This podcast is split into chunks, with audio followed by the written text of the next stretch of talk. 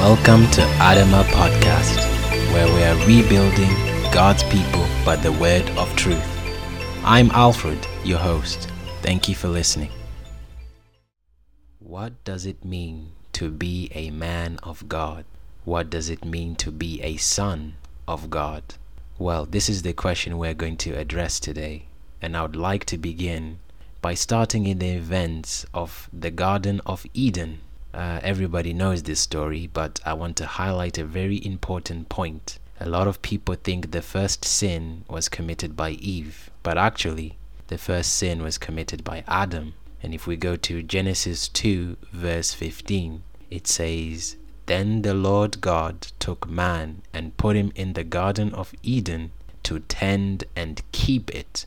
So Adam's job was actually to tend and to keep it. Now, the word keep doesn't quite capture the importance of Adam's job. So in Hebrew, the word keep is shamar, which means to guard and to protect. It's like a guardian. And I want to give you a little picture of the Hebrew word shamar. It actually means, or you can think of, a sheepfold. So when a shepherd was out in the wilderness with his flock, he would gather thorn bushes to erect a corral. A corral is like an enclosure where he kept his animals, where he would put his flock at night. And the thorns would therefore deter predators from trying to get in and eat the livestock, basically. So, this gives you a little picture of the importance of the word shamar. It actually means to protect, to guard, right? It's actually derived from a word called shamir, which means a thorn, right, in Hebrew.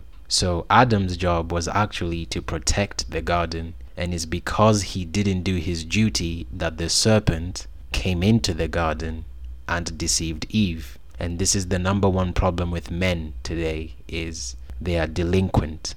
They have not fulfilled their duties to lead and to protect. It is the man's job to protect his household that when evil comes, he's the first barrier of defense, not the wife, not the children, but the man. Therefore, having said this, in order for us to reach full maturity as sons of God, we have to be led by the Spirit of God. And in Romans 8, verse 14, it says, For as many as are led by the Spirit of God, these are sons of God. Therefore, having said this, the most important quality a man of God should have including a woman of God, is the fear of the Lord. The fear of the Lord is the beginning of wisdom, and the knowledge of the Holy One is understanding. The fear of the Lord is the beginning of knowledge. This is why it's so important because every other quality stems from you having the fear of the Lord. Now, I am going to list 11 qualities that make a good man of God. Number one, fear of the Lord. Number two, wisdom. If you look at all the great men of God in the Bible, Joseph, Abraham, Isaac, Moses, they were all wise men. They all had wisdom from God. Number three, hospitable men. Number four, they all endured long suffering. A man of God must be able to suffer and remain strong. Number five, great leaders of their households.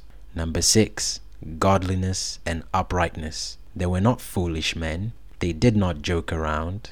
They walked in uprightness. Number seven, they appreciated their wives. They all loved their wives. Number eight, they were responsible. Number nine, they were all hardworking. And number 10, they excelled in whatever they did. The last point is they all had strong faith in God because without God, none of this matters. Therefore, brethren, let us aim to be great men of God, and let us have faith in God, that righteousness may be imputed to us, and that we may be blameless before the Lord. Thank you. All praise be to the living God, who is and who was and who is to come. Amen.